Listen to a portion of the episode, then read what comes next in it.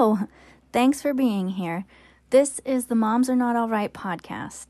I'm a mom around lots of other moms and in lots of mom groups on Facebook, and just wanting to talk about all the experience I have in the least weirdest way possible, which is obviously recording myself talking in my room and publishing it publicly for all to hear. Man, what a week this last week was. I spent more time at a baseball field than anywhere else, I think. I wasn't sure what to talk about this week. I'm feeling so exhausted and only thinking of baseball lately, but I decided I wanted to talk about money again because there were things I wanted to talk about in my previous money episode that I didn't get to. And I watched the Get Rich series or the I Can Make You Rich show on Netflix. So I was feeling inspired by it this week. I am not a financial expert. There are a lot of things I believe and think and feel that people can debate. And ultimately, it's up to everyone um, based on what your goals are and philosophies. For example, like if you want to pay off debt, some people prefer listing debts by lowest to highest interest rates and paying them off in that order. Some people prefer to list des- debts, debts lowest balance to highest balance and pay off the loans in that order. I prefer the lowest to highest balance method because if I had paid it by order of interest, I would still be paying off the biggest loan and other loans would still be lingering. I wanted to simplify my life and gain monthly income back by getting rid of the smaller debts first. Also, some people value wealth and some value simplicity and peace. So, some people will put so much effort and work into saving a buck, and others, the energy and time just like isn't worth it. I'm someone who royally fucked up my financial situation in my 20s due to misinformation, just total lack of information, and learned behaviors and ideas about money that really don't serve me. I'm sorry if I get a little preachy during this. Some of these things are just like actual pain points to me, so it's hard for me not to.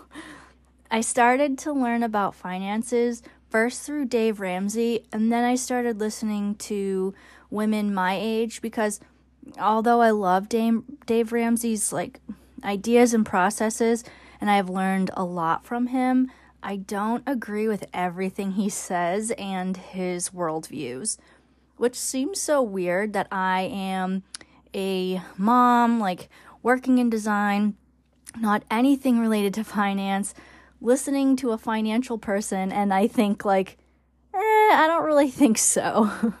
Sometimes I will hear things that just directly contradict my experiences and people can only know and feel things from their views and experiences. And I want to listen to people who have been in my specific scenario and understand the time that I'm currently having to live in. So I followed a lot of financial Instagram accounts and started listening to other podcasts about money and economics. And, you know, the saying is if you've studied something for 10,000 hours, you are kind of an expert.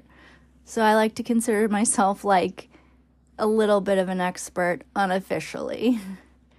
Today, I want to talk about my experience with credit cards, loans, and retirement. Basically, boring adult stuff people don't typically talk about. I may overlap with some things I mentioned in my first episode as I ramble on. I don't have enough brain space to remember what I said in that first one. First, I'll say I am against debt personally. Some people say there is good debt and bad debt, but I think if we took away all the windy rules and systems and egos everyone has, debt wouldn't really serve the purpose it does right now. And debt and interest on like the interest on debt seems like the only way, like the only system, like this is just how it is. But there are actually other countries and religions that do not believe in interest, and they have systems that um, do not have interest on the debt, and places that do not have these elaborate debt rankings and systems in place that cause people to even need debt in the first place, like education and medical debt. But in the world I live in right now, there are purposes to debt and credit. One being the credit score, which I like fundamentally think is fucked up. I understand wanting to know the risk of someone or like the likelihood of payment back and responsibility of the borrower, but it keeps poor people more poor and rich people it helps make more rich. Like a discount for having money. It feels a little off balance to me. Also, no credit score is somehow also bad. I feel like someone who goes through life without accumulating debt would be like a good thing, considering they can avoid the debt culture we are all sort of thrown into from teenhood. But you need credit to get a loan, and although you can avoid a lot of loans, typically people don't have 400k laying around to buy a house in cash, and you'll need a mortgage loan. And not everyone has the circumstances to avoid student loan debt. I didn't have credit at 18, and because of that, I was landed with a 13% interest rate on one of my loans, which just grew every month despite making monthly payments something that really grinds my gears about loans is there's literally 0% risk for them. You cannot get out of a student loan unless you die. There's no going bankrupt, no avoiding payments. They can legally garnish your wages and taxes. Like, those loans will be paid. It feels so predatory to punish kids for simply like not having money for education. There's just like to me it seems like there's no reason for an interest. There's no real risk. Like these kids are so young. The people who, who are taking out these loans are young. It's not like they have like a short life expectancy of paying them back either a thread in my local mom's page really triggered me this week it was a post by someone asking about student loans for their child i saw a lot of suggestions that i just rolled my eyes at that I read and I just did not think were helpful, and lots of people were saying them. The suggestions and comments that sent me like spiraling were people suggesting to apply for grants and scholarships. I was a higher chance candidate to get a scholarship due to being the head of household. I was a single mom, and because I was over a certain age and had a baby, like that helped me qualify for more things and I had good grades and I applied for everything under the sun. I got maybe 10k of grants. I got 10k Pell Grant that you know, I don't have to pay back or I didn't have to pay back. I like the amount of interest and how much my loan has grew has like overshadowed that. And I won a couple other small scholarships along the way for like a $1,000 each here and there for my specific field of study. And after all that, I still have 60K in loans. So please don't like rely on just that. Like, if that's your only plan, you might have to think of something else as well. And I'm not saying don't apply for these, like, go ahead, shoot your shot, but uh, it's just they're so unlikely. And honestly, I always felt like when I was applying to things, I'm like, uh, is this a scam? Like, is this even real? There's like websites and lists you can check, but I'm like, am I just giving them my email to like spam me with ads? I don't know. The whole thing seems sketchy, but maybe if your child is like excelled in a sport, you have a chance. But I'm not really sure about any of those. My kids are definitely probably not going to qualify for any of that. Second thing that feels like a myth is, or like just like a misguided comment and suggestion, is when people say go to a trade school. You don't have to go to college. But I went to a cheapo depot trade school where they had auto mechanics and construction. I went for interior design, and it was still like 18,000 a year. I didn't stay at a dorm. I drove an hour each way because it was just like the cheapest school I could go to. And I didn't need to like take any tests or be accepted by anything. I just like signed up and then I went. and then when I like finished and got out into the working world at design firms, I first had to work for totally free. Like so fucked up. And then it got moved up to 10 an hour. And then my first salary job was like 35,000 a year. And now, only a decade later, have I like worked it up to be able to like live now. Another suggestion I saw was to go to a community college or a state school versus a private. And yes, it's cheaper, but I feel like people don't understand that it's still very expensive if you don't have money. It's still going to be like 15 to 20k a year on average when all is said and done. I saw a lot of people unsure about information around student loans. So I can tell you what I know from my experience, which is that like my income will be taken into consideration for loans that my dependents take out. Even if I'm not contributing, doesn't matter. There is no question that says like are you giving them income towards school? Because it's like we're talking about teenagers that live at home and have entry level jobs and if you do don't co-sign for your child's loans then they are getting loans with like zero credit history and will get really high percentage rates like me how i plan to sort of help this is add my child to my credit card when he starts working and he'll hopefully be able to get my score and build a little bit of credit. And my score right now is pretty high, it's in the 800s. And I don't want to sign him up too far in advance. I know some people do, but um, I don't know. I get a little nervous because what if for some reason I tank my credit? Like, I don't see that happening, but I just never know what lies ahead, you know? And I don't want to mess up his credit. So I'll wait till we're like closer. But at least he'll have something to go off of.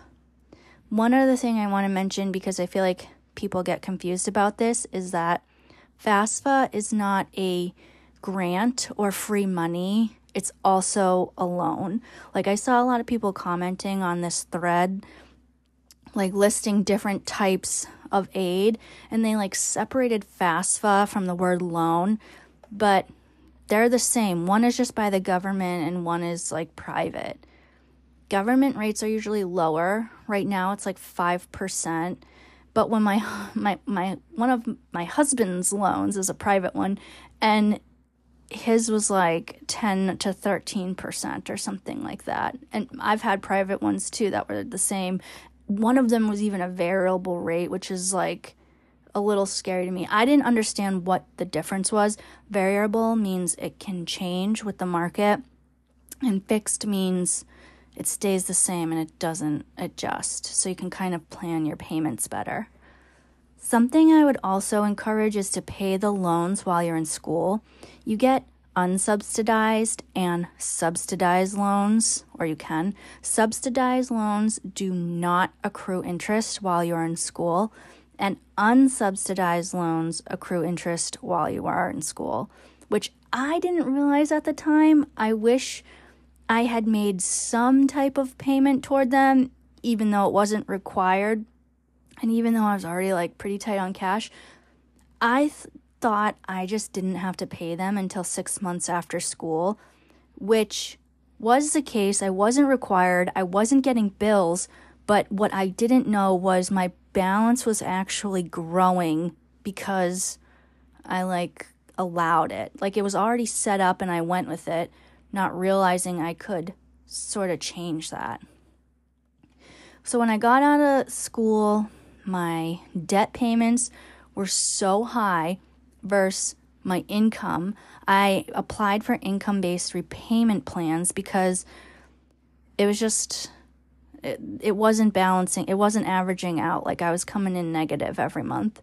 There was literally no money. And i was already waitressing at night and working during the day and i was just trying to make it all work. So i thought i had solved my problems with this income based plan but no my loans grew and grew and grew. And in my mind i was making my monthly payments. I thought all was good.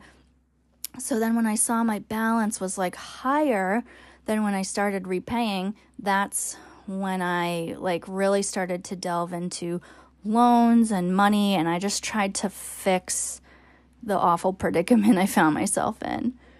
And I didn't have any adults mentioning this, like not in financial aid, not the money collectors at school, not admissions, not the bank, not the people I was taking loans from, not the government, none of my family like I also could not tell you the total I owed because I had so many different avenues of loans and money. I didn't even know like where to find half the information.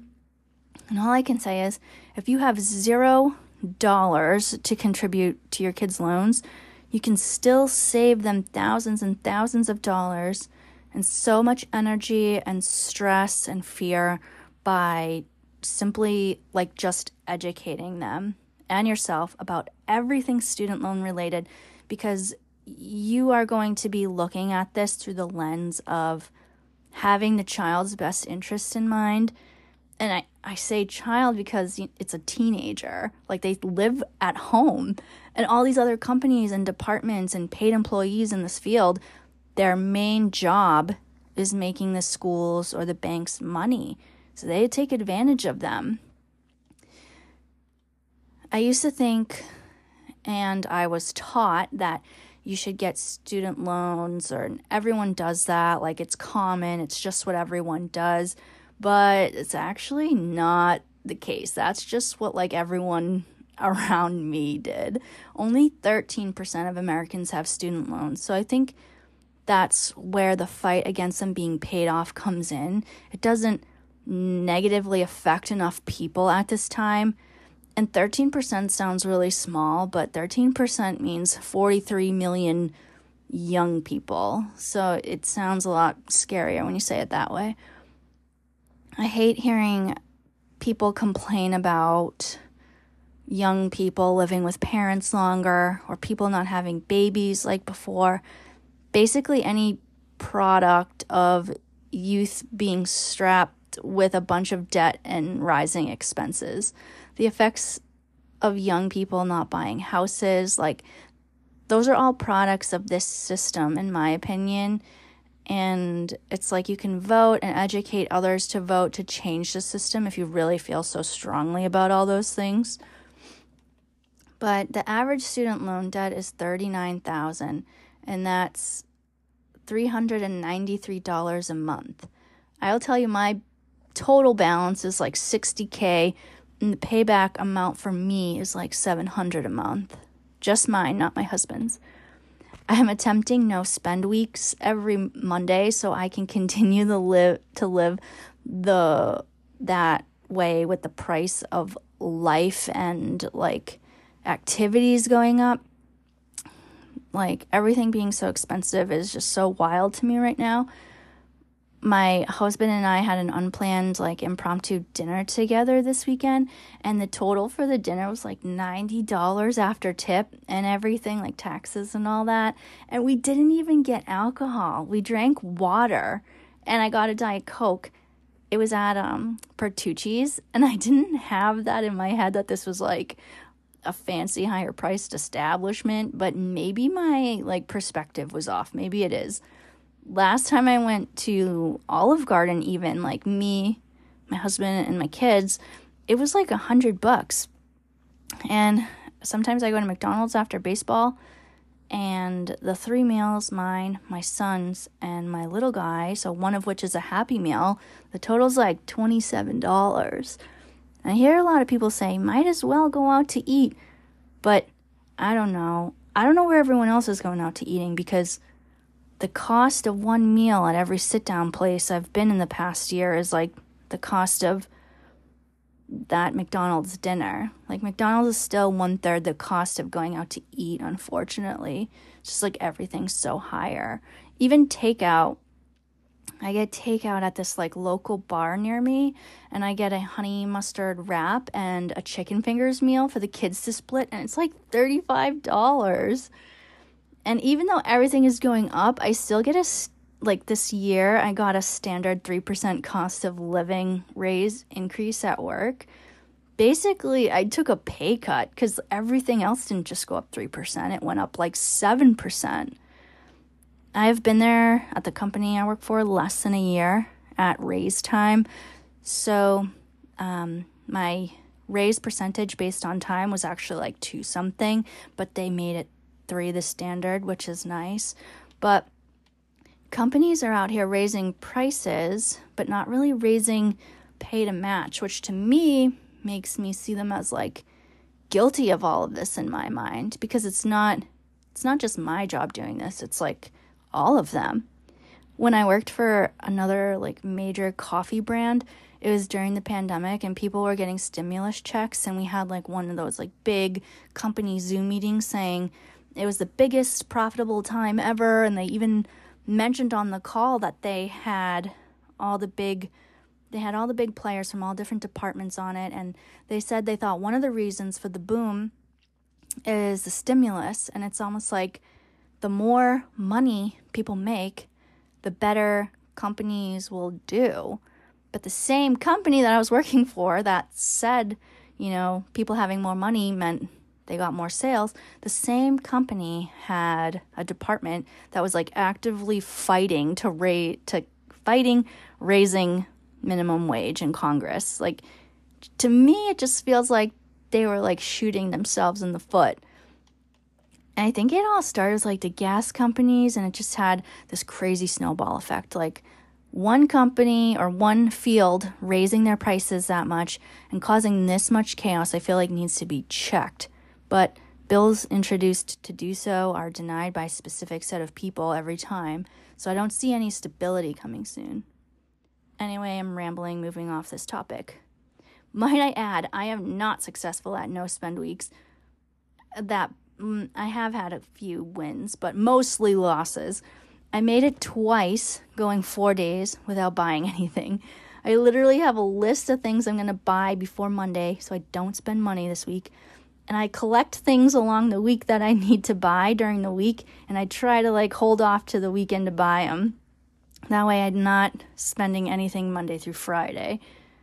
And this doesn't include like actual bills that get automatically taken out of my account, but like the extras that I buy that I really don't actually need to survive.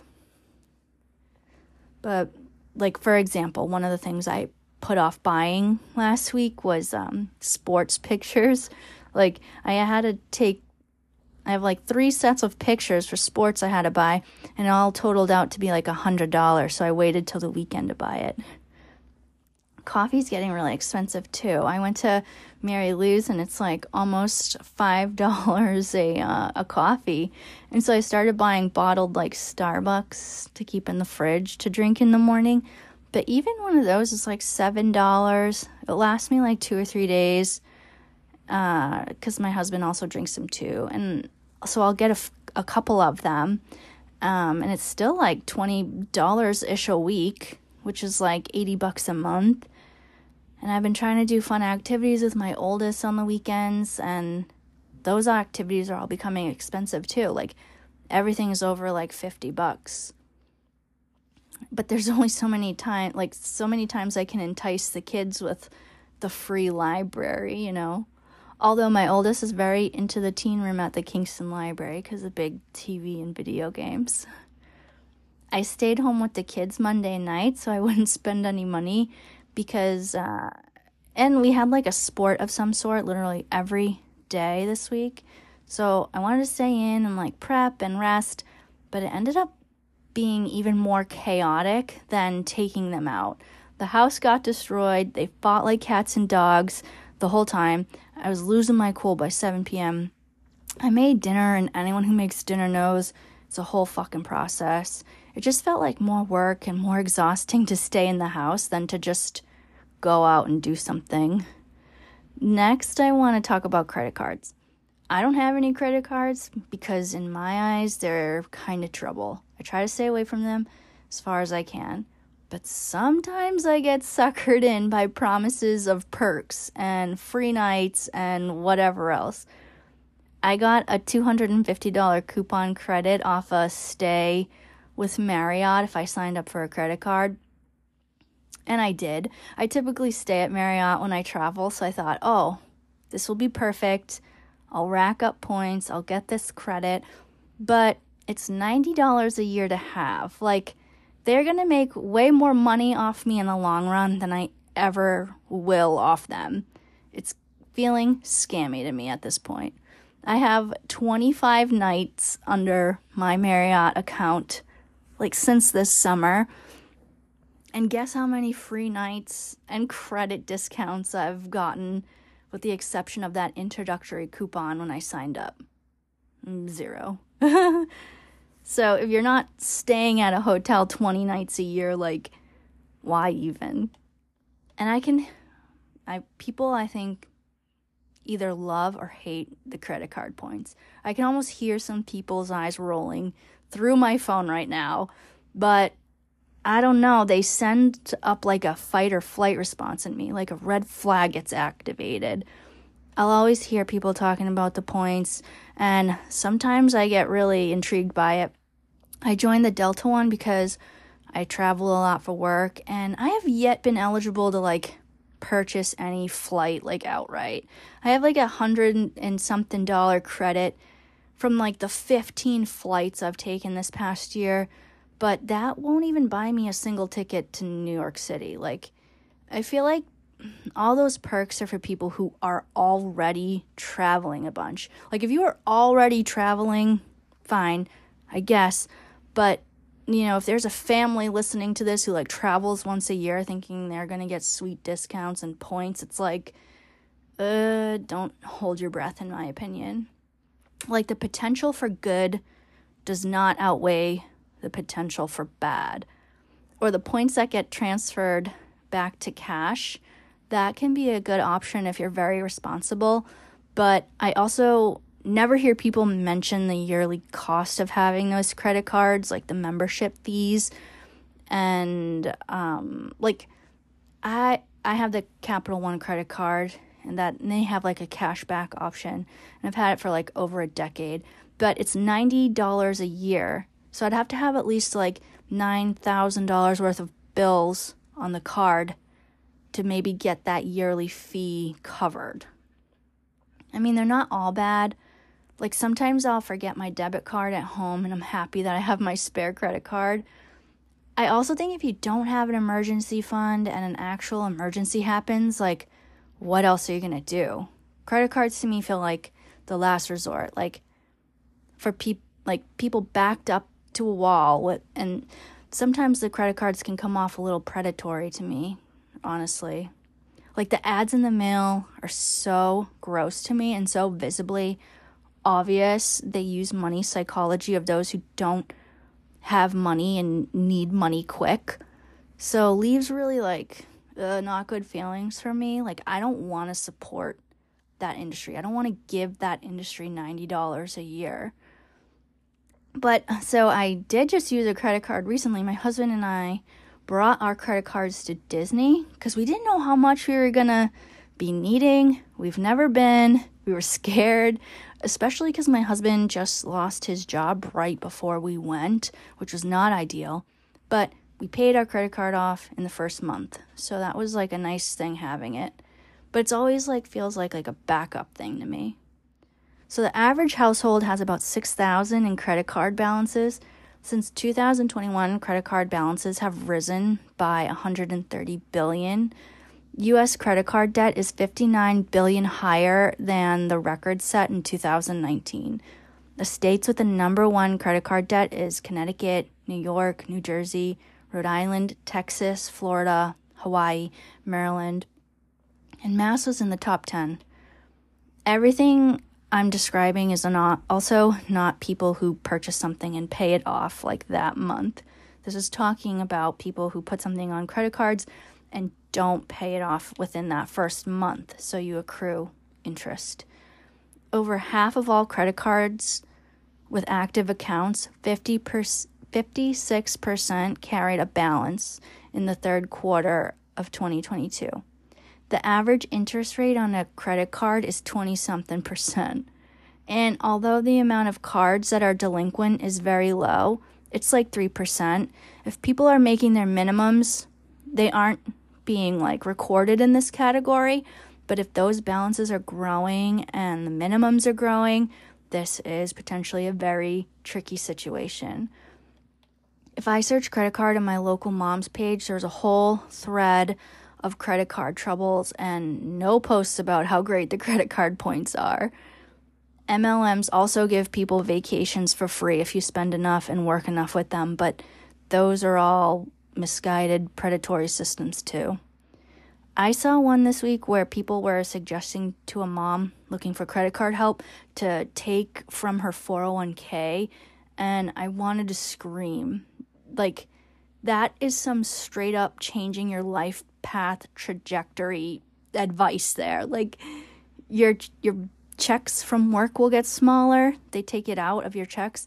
You'll be tied to your employer till you pay it back. Like, your freedoms, your options, they become limited. You're also robbing from your future security or even getting personal loans and things. It's like you're robbing Peter to pay Paul. Like your debt's not going down, it's just like moving. Like you're still going to have debt. If I found myself in a tricky credit card scenario, I would call the company and see the options, and then I would transfer the balance to a 0% credit card so it doesn't grow and then use the snowball method to gain money back every month, which is like you list your debts smallest to highest and pay them off in that order, and then you take the money you gained back that month and put it towards the next one. Um, yeah, and I would cut my spending and put all my money towards that. And then don't add any additional credit. Sometimes just not adding more credit is the best thing you can do for yourself. Speaking of 401k, please, please, please, if you do not have one, please consider getting one. Retirement can feel like something too big to deal with. It's also easy to put it off because it's so far in the future. You might be trying to pay off debt or buy a house or get the kids through college, but even if you can contribute a little bit for now, it'll pay off in the long run. I get overwhelmed by thinking about it, but I rather have some sort of plan than nothing at all. It can seem hopeless when you're just trying to get by in like your daily life, let alone plan for the distant future. If you think, "Oh, I don't make enough to do that," or maybe you think you're too old to start, and when you see all those charts like if you put away a $100 when you're 20, this is, you know, what you'll have and you're like, "Ugh, that would have been great 20 years ago, but now I'm screwed." Like it's not true. Or maybe you're like, "What is she even talking about? I don't even know what a 401k is. And I didn't either when I first signed up. If you do not have a job that offers it, I might not be the best resource. There are other means of investing for freelancers. You could get like an IRA. The same companies who have 401ks will typically offer that option as well. I don't have personal experience with it, so I'm not really helpful. I have nothing to share that like you probably couldn't find on Google, but you could look into companies like T. Rowe Price, Charles Schwab, and Fidelity and see what they have. Those are all the companies I've had 401ks with. If you have no idea what this is, I'll try to explain it the best I can because honestly, I don't even really know how it all works. But you contribute a portion of your check, it's taken out automatically. I don't even see it missing.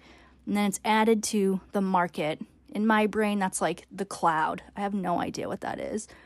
Well, in the investment account, in the market, it grows in theory. The money you enter should be doubled or tripled over, you know, 30, 40, 50 years. You just get free money. It grows even if you don't contribute, like if you stop contributing and you don't add any more money, it'll still grow. And I'm not looking at my stocks all day. I'm not looking at my numbers all day. My employer hires another company to manage the account. and hold the money. So I literally just do nothing. I just choose the percentage of my income I want to contribute online and I set up my account through work and whatever company my work has employed to do the 401ks, they just kind of take it over. So, looking at T. Rowe Price's retirement cal- calculator, if you are 35, you need to have one to one and a half times your income saved to be ready for retirement. So, if you make 60K a year, you'll need to have 60K in your retirement. But don't let this scare you because I also don't have one to one and a half times my salary in my 401k. I'm 34 with like 40 something thousand in my retirement. Uh, I forget the exact amount. And it's like estimated to be like 5,000 a month when I retire at 67, which is about what I take home a month now, like after everything is taken out. I'll have over a million dollars total, but my calculator says I need 2.6 million. So it's easy to see that and freak out, but I'm doing the best I can. I'm investing. I will have some money. And, you know, while I have kids, uh, this is what all I can really do right now. Maybe I can get more aggressive later in life, especially as my income goes up. The percentage, like how much I contribute, will go up. And I'll probably earn more at some point, and I won't have as much debt when I'm older. I'm hoping. I'm hoping to not have a mortgage and the kids will be out on their own, so I'm hoping my expenses will decrease and I really won't need as much. And hopefully, my husband is around who will also have a million dollars in his retirement too. The calculator tells me I need to contribute 400 more a month to be on target to get back 6,000 a month. And, you know, that's just me. That's not my husband included. I use the calculator on Mass Mutual if you want to look yours up too if I was to take the money out right now, I would have to pay federal and state taxes at my current tax rate, and I would have a 10% early withdrawal fee on top of that. But people do take this out when they fall on hard times or to pay off other debts.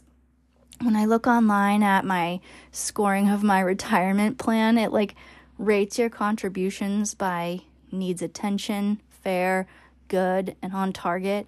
Mine says needs attention, like I'm in the red. Hopefully, there's still Social Security and Medicaid when I retire.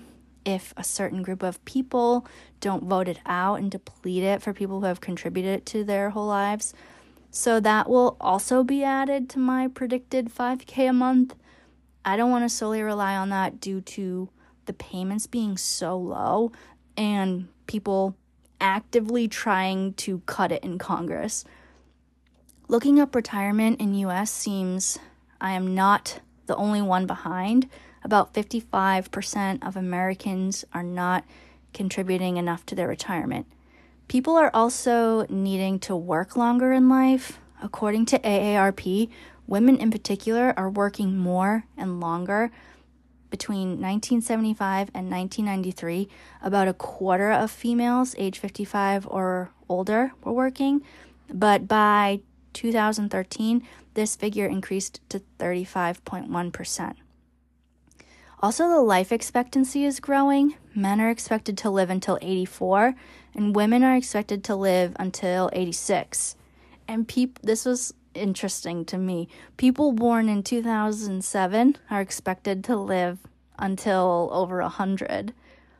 But according to the Urban Institute, the percentage of those age 55 to 54 reporting fair or poor health between 1992 and 2010 increased from 17 to 22 percent as diabetes has become more common. So we're living longer, but we're not exactly living healthier. The U.S. Government Accountability Office, GAO, found that about half of households approaching retirement, age 55 and older, had no retirement savings in a defined contribution plan or an IRA, and half of households age 65 and older relied on Social Security for most of their retirement income. The median amount for the 48% of households 55 and older that had some retirement savings was 109,000. About 55% of households ages 55 to 64 had less than 25,000 in retirement savings and 41% had zero. The Government Accountability Office found that marital status changes uh, such as divorce and widowhood near retirement, had more pronounced negative effects on women's retirement income than on men's. Nearly three fourths of men age 65 and older are married, compared with only half of older women. Unmarried older women are three times more likely to be impoverished than married couples, and roughly 1.5 times more likely to be impoverished than unmarried men. More Americans are carrying more debt longer than ever before. And according to the Urban Institute, the number of adults age 65 and older with household debt increased from 30 to 44% between 1998 and 2012.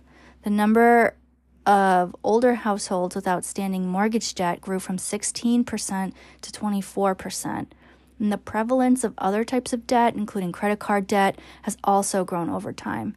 The median debt level among older adults has increased 74% over this time. It's stressful to think about. Like, my goal is to save money, get as much free money as I can, simplify my accounts and expenses and money situation so I don't have to think about it too much and I don't have as much stress. I don't want to have any debt to worry about. I want to try to stay healthy and active. I mostly just don't want to be a burden on my children, really. Like, that is my main life growing old goal. Like, one day I want to get into real estate, I think, like buy a triple decker and rent it out. But I have some moral feelings around it I need to work through, and I would need bigger down payments and savings for repair. I need to get to a better place where the investment wouldn't feel so risky. Right now, I wouldn't feel comfortable while paying like my student loans uh, that I could cover expenses if I didn't have tenants. Like I I don't think I'd be able to pay for a whole other house without someone's help. So I'm not really ready to travel down that road. I don't want that stress. I'm already at max level stress right now as it is. I do own a home which people debate doing that for wealth purposes too, but I like the idea of not having to pay a monthly payment to live somewhere when I'm older, especially because rent right now is as high as my 15 year mortgage in a lot of places. Like, if you rent, your housing bill will never go away, and I doubt rent ever gets lower. I don't know though. That'd be a good like thing for me to look up. And I want to reiterate that owning a home is not a mark of like adulthood or like financial security and wealth like people make it out to be. It can be a total money suck and at a time it can be a time suck too, like with maintenance, not just the money aspect. So enjoy your renting if that's what you do. Like don't let anyone make you feel less than because I feel like my friends that don't own homes can sometimes feel that way. But nothing is real. All these rules and ideas are all made up by everyone, like random people. Like, I sometimes like to fantasize about renting and just think about living without having so much debt. Like, I have like 240,000 left on my house to pay still, and it feels a little heavy to me. So if I sold my house and got rid of my student loans and rented and didn't owe the world a dime, like I love the idea of that feeling or like what I imagine that feeling feels like.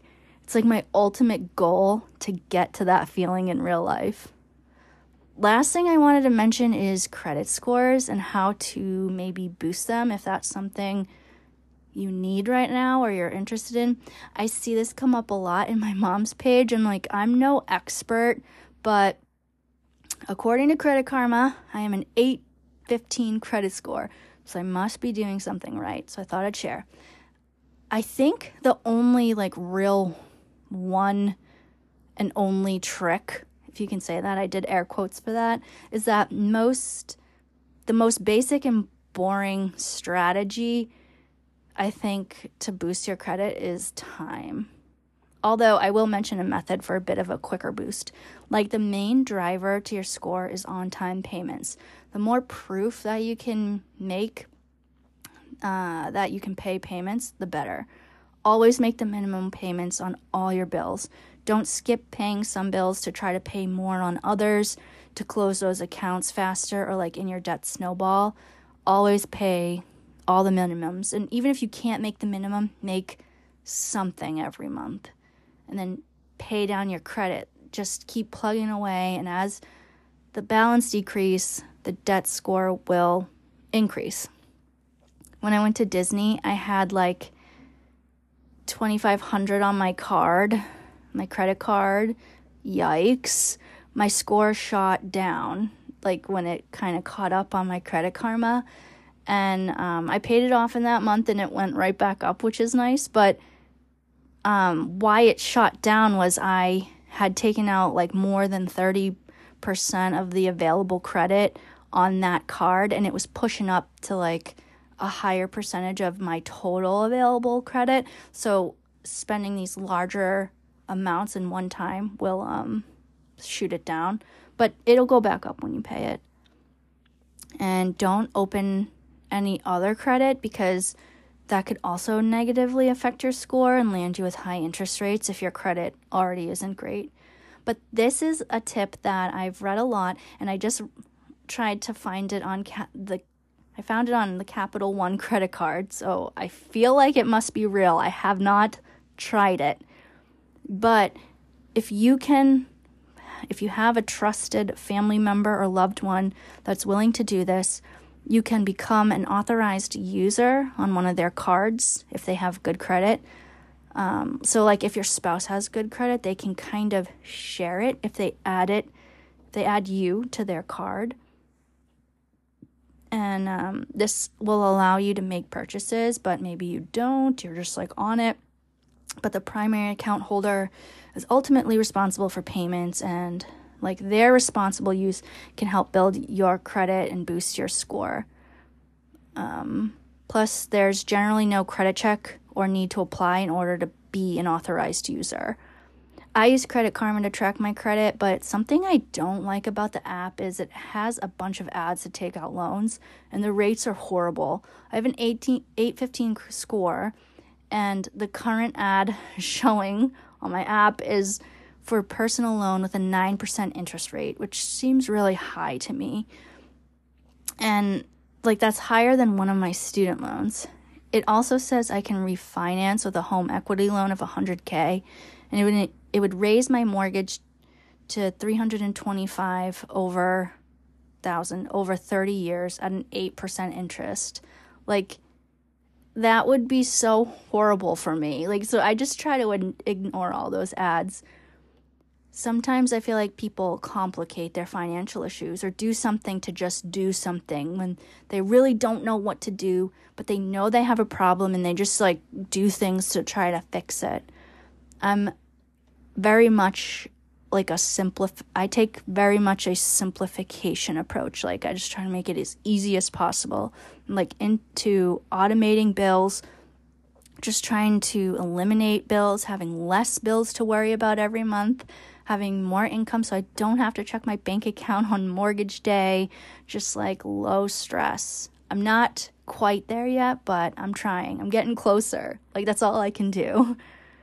Something I want to look into one day is like a financial coach or a financial advisor, but I just don't have the time or brain space for that right now. So I just listen to money podcasts for free and take what I can get if you haven't seen it, I would watch How to Get Rich on Netflix. Uh, the host talks about debt, home ownership, credit cards, MLMs, like just a really wide range of topics, and so many people with different money circumstances that you are b- probably bound to relate to one of them in some way. except maybe the one with 25,000 a month in child support. That one's a little like hard to relate to, but confronting your money situations makes it seem less scary to me at least. Like I can't fix something that I don't know anything about. So I hope this got your wheels turning about money. Look up some money manifesting YouTube videos. Visualize the feelings you want to feel and the life you want and create a plan to figure it all out. Maybe download Credit Karma, see where your credit is. Um, it lists out all your debts and things. Maybe start a debt snowball method. I love Dave Ramsey. I would definitely listen to his podcast and look up his baby steps if you're just getting started that's what ultimately got me into looking and planning my money. Money is so scary, it comes with a lot of shame. The best thing you can do for yourself is just become aware of it. Make a list of all the bills and balances. Once you have the information organized in front of you, like only then can you do something with it and take control of it. No matter how bad it seems, or maybe how bad it really is, it gets less scary the more you learn and familiarize yourself with it. I have no idea what I'm doing, but I'm in a place where I can breathe, and I wish myself right now could go back in time and talk to myself when I was 20. So hopefully you got something out of this. I just want us all living our best stress free, financial secure lives. Thank you for letting me be a part of your week. I'll be back with another episode next Monday. Not sure what I'm going to talk about, but I'm sure I'll come up with something. I'll see you soon.